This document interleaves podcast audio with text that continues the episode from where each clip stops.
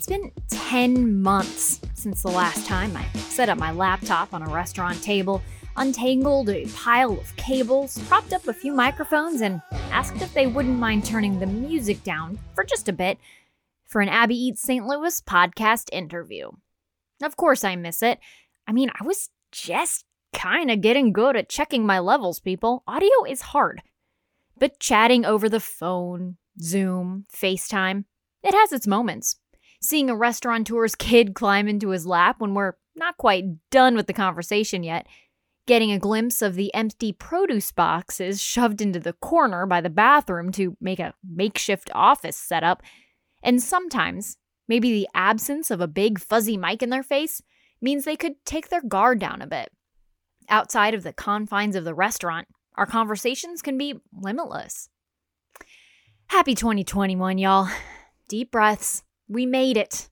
We don't want to make any big declarations of what we hope this year brings because, well, we worked really hard to swap out one F word for another in 2020 flexibility.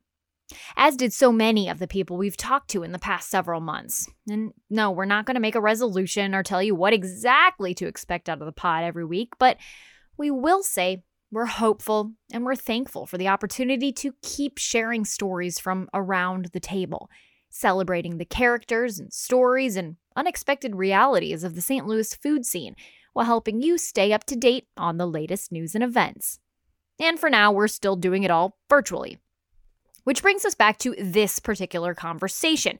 I was actually in a camper in southern Missouri, escaping to the rural wilderness for the last days of 2020, and Gus Koebbe III was sitting in the driver's seat of his car for a different kind of escape. I left the house. The kids are uh, going crazy from uh, you know all the uh, Christmas excitement, so all the new toys. So uh, I went and parked up the street, and uh, so we have a little quiet. So anything particularly hot under the tree this year for your fam? You know what? My daughters are still young. I got a five-year-old, a two, or excuse me, four-year-old, a two-year-old, and a three-month-old. So just the excitement of just like having, I guess, a new doll. The dolls was kind of the thing because you know babies are huge this year for us. We have a new one, so they're just all about playing mom and playing house and stuff. So uh, a doll, so simple, so classic, timeless, but still so nice even in 2020. And that's something Gus knows a lot about. He makes his living making a food that's said to have been invented 1400 years ago. Because yes, he is that Gus. Today on Abby Eats St. Louis, Business 101 with Gus's Pretzels. As they begin their 101st year of business, we connect with the third Gus to run the iconic St. Louis pretzel spot about how they've run a family business for more than a century, why their biggest strength was one of their biggest hurdles last year, and how he feels about passing the salty, doughy baton to the next generation. They have to try something else. My dad always wanted me to do something else.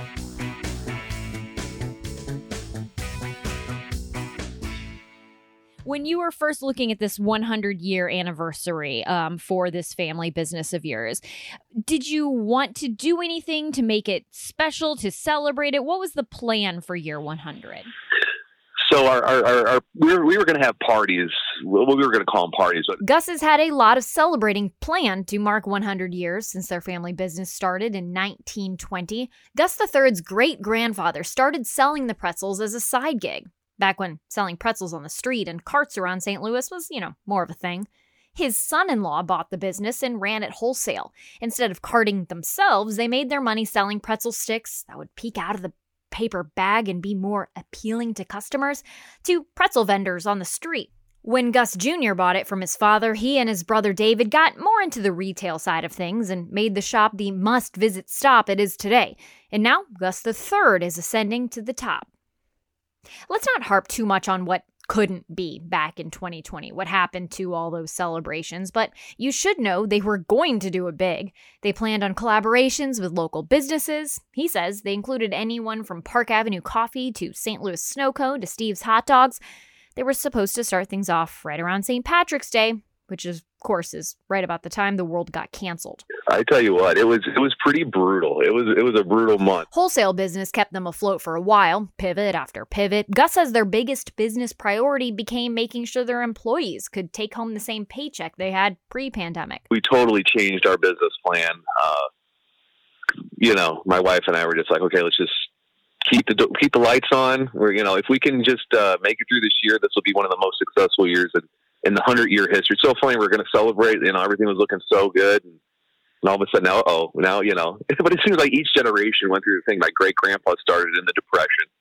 You know, so he had to work through uh, some serious, you know, issues. And my grandpa, you know, I'm sure he went through some stuff. My dad, the '80s, you know, he he uh, he had some tough times, and uh, you know, now in, in the 2000s, it's just, uh, you know, everybody's got to go through their thing. Everybody's got to, you know, make their make their stamp on uh, on Gus's. So I guess this is uh, my wife and and mine uh, uh, chance to, you know, put our put our stamp on it. So. Oh God, let's hope that this is the worst part, the worst thing that yeah, you have yeah, to exactly, with. exactly. Yeah, let's hope so because you know it's it's been a it's been a tough year, but uh, we'll hopefully bounce back. Hopefully, 2021. You know, I have no expectations for 2021. I just whatever comes, we're going to be hopefully be ready for. How much did that perspective of knowing what your father, grandfather, and everyone before them dealt with, and how did that inform how you handled everything as it changed and came along this year? You know, I guess just the willingness to, just the actual willingness to change. We've been doing this a hundred years. Um, I know, just for an example, my great grandpa Frank, when he started, his only customers were the pretzel peddlers, people that would sell pretzels mm-hmm. on the street corners. There was no retail business.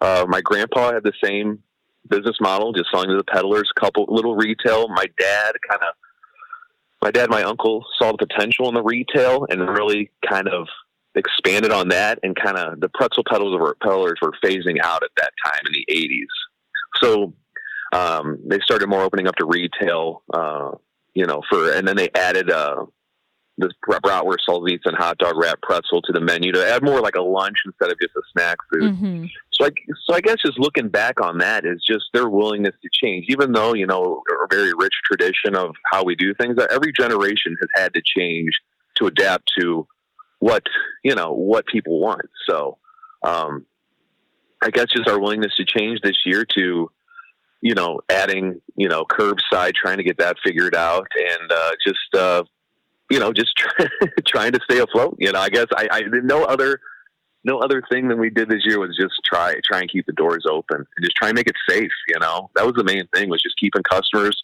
and our employees for the most thing just safe. The hardest thing was slowing it down. It was difficult for them. They're geared to be able to churn out thousands of pretzels every day. Well, they only needed a fraction of that. They're used to being able to collect crumpled dollar bills from the construction workers who come in on break, run orders for the PTO mom who needs a snack for a big group of people at the meeting, grab a quick breakfast for the hungry morning TV reporter.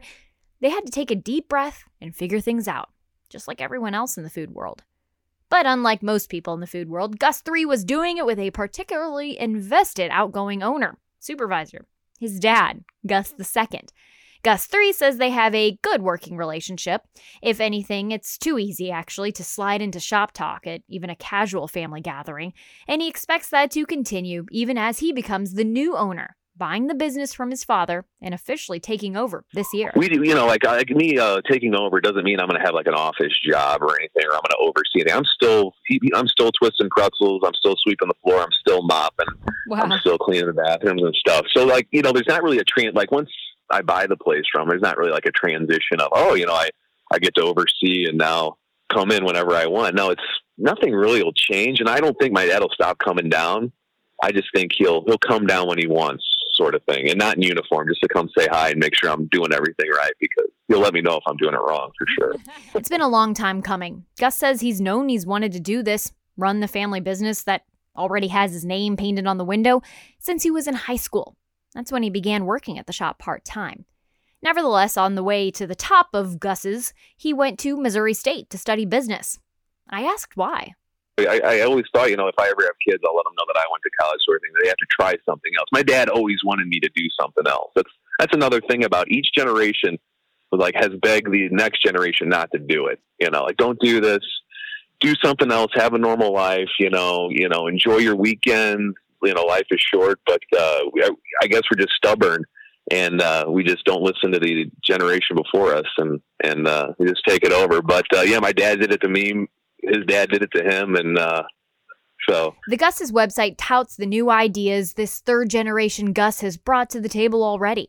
He says those include a better system to crank out fresh pretzels throughout the day, a frozen pretzels fundraising arm of the business, and collaborating with other restaurants, becoming more a part of the food scene Gus loves. But at the heart of it all has always been the pretzel, an inexpensive treat, a crowd pleaser, and a classic. They're fun to eat, and it's fun to watch through the window as they're made in the South City shop that stands in the shadow of AB. Gus says those simple qualities helped them, not just last year, but for the century before then, too. Good little things just to, you know, make brighten people's day. Going into year 101, that all of that being said about the pretzels and the products, there's some business sense that has to come along with it. There's some understanding of the community you're working with. There's there's a lot that goes into it. How would you if you had to teach a business 101, if you will, a how to stay in business 2 year 101, what are some of the simple lessons that you would want to pass on to other folks who see your success, see your family's success, and want to emulate that? Well, that's a great question. Um, I think really paying attention to your quality, the quality of your product, and uh, you know, and uh, just treating. You know, I think one of the main things, like we let's go back to the staff. I mean, just mm-hmm. hiring people that you can trust treating them fairly. Um, and uh, that's a that's a great question. I never thought about this one. Um, yeah, I, I just think having, like my dad always says, have a strong back and a weak mind in the pretzel business because it's just a lot of hours. I mean, it's a grind. When you're opening your own business, you know, if someone's thinking about opening their own business, it's you know, it's going to be a, a lot of work. It's going to be very hard work. Uh, a lot of hours. You're gonna miss out. But my dad, oh, my dad people ask him all the time, you know, like this, I think his go-to answer is, you gotta get away. No matter what, mm. if you, are going to put your heart and soul into this, but you got to step away because it says you'll blink your eyes and you'll wake up and you'll be 50 years old and your kids will be growing. Be like, what happened? I missed a lot. So he, he always tells young people or, you know, people that have that question, like, you got to learn how to step away. And you said three little ones at home. Are they all girls? I have uh, uh, my daughter Reese. She's four. Susan is two, and we we uh, have a Gus the fourth. He's three months old. I was just going to ask you if any of them were named Gus. yeah. Do you think you're going to try to uh, do the classic, talking them into trying something different? Absolutely. I say to my daughter Reese all the time. She's she's a four year old. You know, I, you got to try something. I, I I definitely whatever they're passionate about. You know, if if they're passionate about pretzels, that's great. If not, you know, it's all about being happy and being passionate. So if none of my children want to take it over, I, I I'm totally fine with that. You know, I, I definitely will tell them, you know, they need to try something else, like my dad told me, and his dad told him, and and try something else. And uh, you know, who knows? You know, they could uh, they could fall in love with uh, some something else, some other profession, and uh, you know. But if not, I'll be here waiting for them.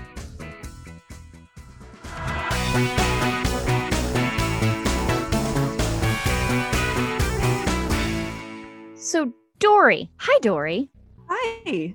Producer Dori almost greeting me from the Shaw Bureau of Abby Eats St. Louis because this part's done over Zoom still, too. Dori, if you had a business named after you, don't you feel like you would like have to ascend to that role and run it? I mean, it's kind of your birthright.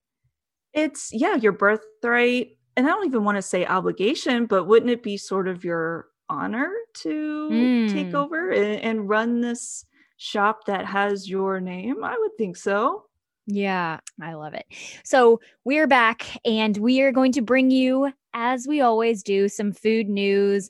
Um, and at, as we get things kind of started this year, not a ton of events to keep you posted on. Um, of course, there is still the ongoing pandemic, and we do keep that in mind when we think about the types of events we want to let you guys know about. Um, we only want to share things that we think are safe and frankly going to be fun also um and mm-hmm. so we will do mm-hmm. that kind of especially in the colder months um we'll let you know of things that catch our attention especially, but might not necessarily have as much of a weekend planner. It's going to be a cold one. I think actually kind of rainy and maybe even a little snowy. So mm. just uh, hunker down for this weekend. There is food news. News still does happen, and Dori wrangled up a bunch of it for us. So, Dori, what do we got? Yeah. So, speaking of places that are in that Century Club, we've got some great news for Gioia's. They were recently recognized as the best sandwich in Missouri by Food and Wine magazine. Just their classic hot salami got the ranking there.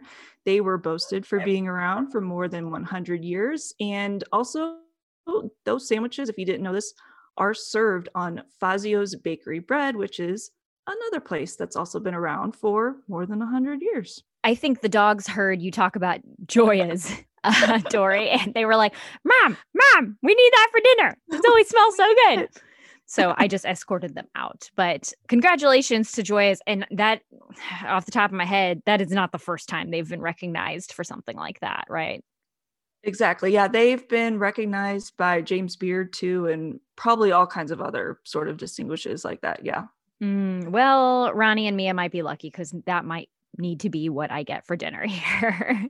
so that's a gem. We've uh, we've also got some other gems to talk about, and I really like the title of this one, Dori. The um, distinction that these restaurants were given. Yeah, so these were given the distinction of restaurants that America can't lose. So, with the ongoing pandemic just ravaging the restaurant industry, the writers at Esquire put together a list of the 100 restaurants in the US that are so critical to our ID as a food nation that America just can't afford to lose them. And sort of to St. Louis's credit, we have three spots on this list, and hmm. also a shout out because one of the writers at Esquire is from St. Louis. So maybe that's why we got a little bit hey, of uh, sometimes some good things happen when St. Louisans leaves the nest.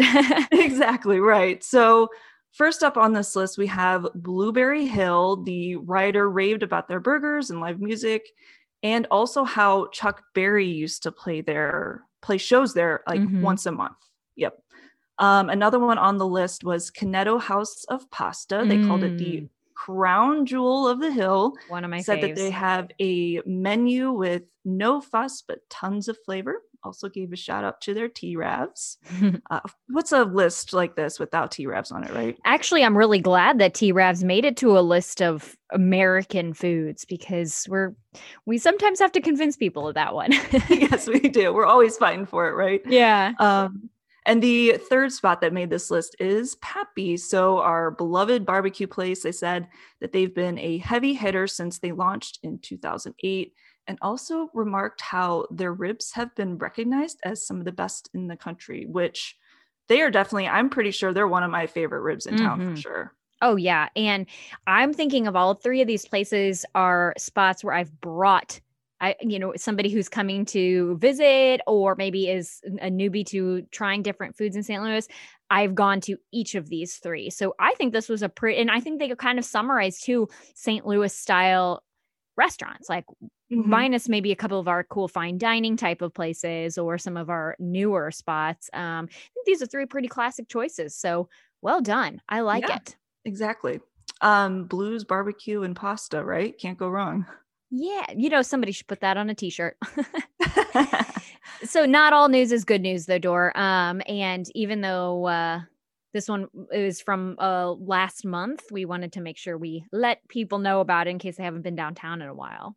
Yeah, so I was trying to keep this list all positive, but yeah, this one kind of crept back into our memories here. So, back in December, on December 19th, the Eat Right Diner closed down. This would be their second time. Um, like you said, this is such a big thing that even though this happened a month ago, we felt like it was still worth mentioning and bringing to everybody's attention again. Mm-hmm. The owner is posted. And again, as you mentioned, Dori, it's not the first time they've closed. Um, the current uh, or most recent owners took ownership uh, a couple years ago in 2017 2017, they posted on Facebook that they permanently closed their doors, thanking their patrons. They actually said the start of 2020 was predicted to be their diner's best year yet. The sales they said were setting the tone for it being a really good year. Then pandemic happened and as we all know how that can impact all these different restaurants. Um but they did hint you never know what the future holds, uh, and reminding St. Louis to remember eat right or don't eat at all. Um, that tiny, tiny little place that I think we always take for granted down in Saint, downtown St. Mm-hmm. Louis is just being there, especially driving past it for work or whatnot, Dori. Um, and uh, going to Cardinals games. Exactly. Yeah. Post pre Cardinals games, all of that. I'll admit I hadn't been there since I was a little kid until um, coming back here, living in St. Louis. And so, who knows though? It's an iconic spot that might come back to life in some capacity sorry for bringing your list down, Dori, with that one, but we have other good opening news, and I'm excited about this one. Yeah, let's bring it back. So we've got three new openings to tell you about all over the St. Louis area. First up, loaded elevated nachos. For one, this is like speaking my language because mm-hmm. I love nachos. So this is coming to the streets of St. Charles. These are from our friends over at Narwhals. They did a nacho pop up um, last week, I think, at that St. Charles location, and they're planning to do a full open in February. Some of their flavors, these sound really good. They're um, they have a Jamaican jerk one, a mm. sweet corn one that had mm. like I think avocado and cilantro on it, and then also a buffalo chicken. And I am always here for some buffalo chicken. I had a nacho bar in my high school graduation party, and it was definitely cooler than all the kids who had like chocolate fountains and whatever else was mm-hmm. cool at the time. Nacho bar. Oh my gosh, that sounds great. And congratulations to those guys because they're best friends doing business together and continuing to do good stuff. So that's awesome. Yeah. All right. And then another uh, cool opening we've got coming up here. Chicken Out is opening up their second location. This is going to be in addition to their spot on the loop. They are now coming to Kirkwood. The second spot is going to be part of a bigger project at Manchester and Kirkwood Road, which is a really busy intersection. So they should be able to get a lot of traffic right there. Um, and again, if you if chicken out sounds familiar, but you can't quite place it, these are this is opened by the guys who are behind Sugarfire and Hi-Pointe Drive-In. Mm-hmm. Also, uh, and we were saying that just you got to get in the chicken game. Like chicken, I used to think you don't go out to eat to get chicken because that's what the only thing I knew how to cook at home. And now it's like there's so many different options to go out and try some tasty chicken. So that's neat. And then we talked about ghost kitchens in a whole episode relatively recently. You should uh, scroll back in your podcast feed and check that one out. And we've got another one to tell you about that I'm very excited about. Yeah, this one is really cool. It's from Mission Taco Joint. So this ghost kitchen actually has a really familiar menu. It's called the ghost ch- kitchen concept is called Holy Moly or Holy Mole. Holy Mole. Holy mole, maybe, yeah.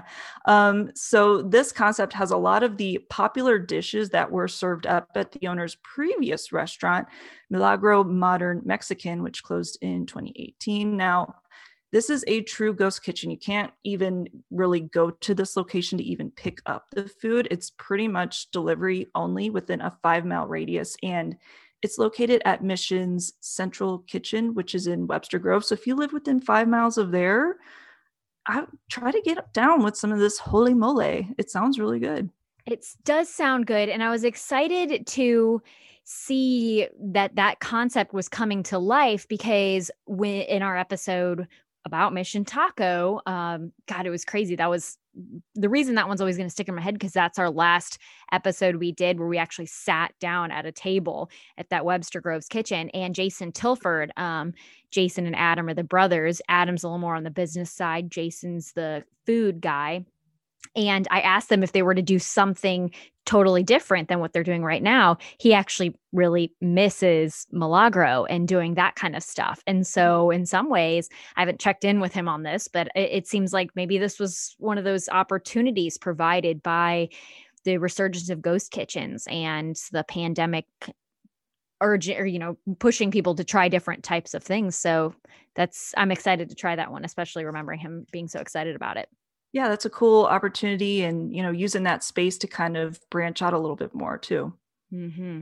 Hey, Dori, what's the best thing you had to eat this week? And you know what? I'm going to say, since this is our first episode of all of 2021, uh, we took a couple much needed weeks off here. Um, I'll live. I'll I'll let you be a little flexible. It just what's the best thing you've had to eat so mm-hmm. far this year? Oh man, that's a toughie. Um, probably okay. So just like everybody at the start of the new year, you try to be healthier, right? What so, you do? Um, try try to be healthier. um, so I was tasked at my with one of my recent grocery store trips. I was tasked with trying to come up with some kale salads to eat, which just like on the surface sounds so boring, right? I found this really good recipe that I've now made twice in the past week. So it's a kale salad with a homemade lemon vinaigrette with fresh mint and parsley in the dressing. It has like a soft boiled jammy egg on top with mm. roasted sweet potatoes and avocado. So it's a lot going on there. That sounds like, so good. It sound it was so flavorful and like most importantly, it was really filling too. Like you could just have that as your meal. And you know, I guess pretty it would be vegetarian friendly too for the most part. Um, so yeah, that was the best thing I've had to eat, but something that's not quite as healthy, I guess. Thanks to you, friend. I finally got to try one of the hot chocolate bombs Yee. from Clementine's got a nice little treat on my doorstep recently. Um, so, first of all, this hot chocolate bomb was beautiful. It was this really pretty purple color mm-hmm. with uh, sparkles on top. And bigger than but I thought they were going to be, right? It, was huge. It barely fit in like the normal coffee cups that I had. I brought out one of my bigger coffee cups to put it in. Um, but it wasn't just all looks, it actually tasted really, really good. And it was rich and chocolatey. And I'm hooked. I I need more of these in my life now. So feel free anyone to drop one of these off at my doorstep. I will welcome it. it was really good. That's awesome. I'm glad it lived up to the hype. You know, now Clementine's is offering different kinds because I remember when we were talking about it, we were super excited about the brunch, boozy brunch one. And so I actually called mm-hmm. around to the different places to see if they had that one. And I think you can still order them online and whatnot, but be honest, I don't think that far ahead. And I they're they're doing some now that's like a golden turmeric tea mm. bomb which I'm like, man, they're going to come up with all sorts of stuff. There's something futuristic about it. You just like add water and poof, it becomes something. It's, yeah, I love it. I'm glad you got to, I'm glad you enjoyed it. I did. I loved it. It was good and it, and it was fun to watch. So, of course, I took a video. Heck yeah. Pixar didn't count. so, uh, you know, this J- Dori and I are both January birthday babies, um, which is part of the reason we were off for uh, the begin at the beginning of the year for a little bit. Um, last year for my birthday, I went to New Orleans and mm. just ate like a queen, and I could eat. Mm, man, food there's so good and i was craving something like that um, so we did takeout from broadway oyster bar Oh, I'm so jealous. Yeah, it's just so good. And of course, there's like you get sad because you want to just like go in and hang out and eh, you know there be a game and have some drinks and live music and stuff, but not quite there yet. Hmm. Um, mm. so we did uh Broadway Bar takeout. I got the etouffee, and you got to get some of the voodoo shrimp, and mm. it was just like uh, like I had to try to divide it up and then got red beans and rice and some gumbo and all of that. But the etouffee and the voodoo shrimp were like my top things. And it was a little taste of something from far away. And it just makes me really excited to travel again, hopefully soon and hopefully sometime this year. Yeah, bringing those flavors of places that you've been able to visit recently, it does kind of help transport you there for at least a brief, fleeting moment. Ooh la la! Ooh la la. Abby Eats St. Louis is a five on your side production. I'm Abby Llorico. And I'm Dori Olmos. Our theme music is by Jerome Fabi, Olivier Renoir, and Pierre Dubost. Please be sure to subscribe to our podcast. We will drop every week with us. And if you're excited about it, leave us a review and a rating as well. And you can always hit us up on Instagram. We're at Abby Eats St. Louis and seize the plate. I said it differently this time. I think I'm going to go with it. Like my inflection was different. Seize the plate.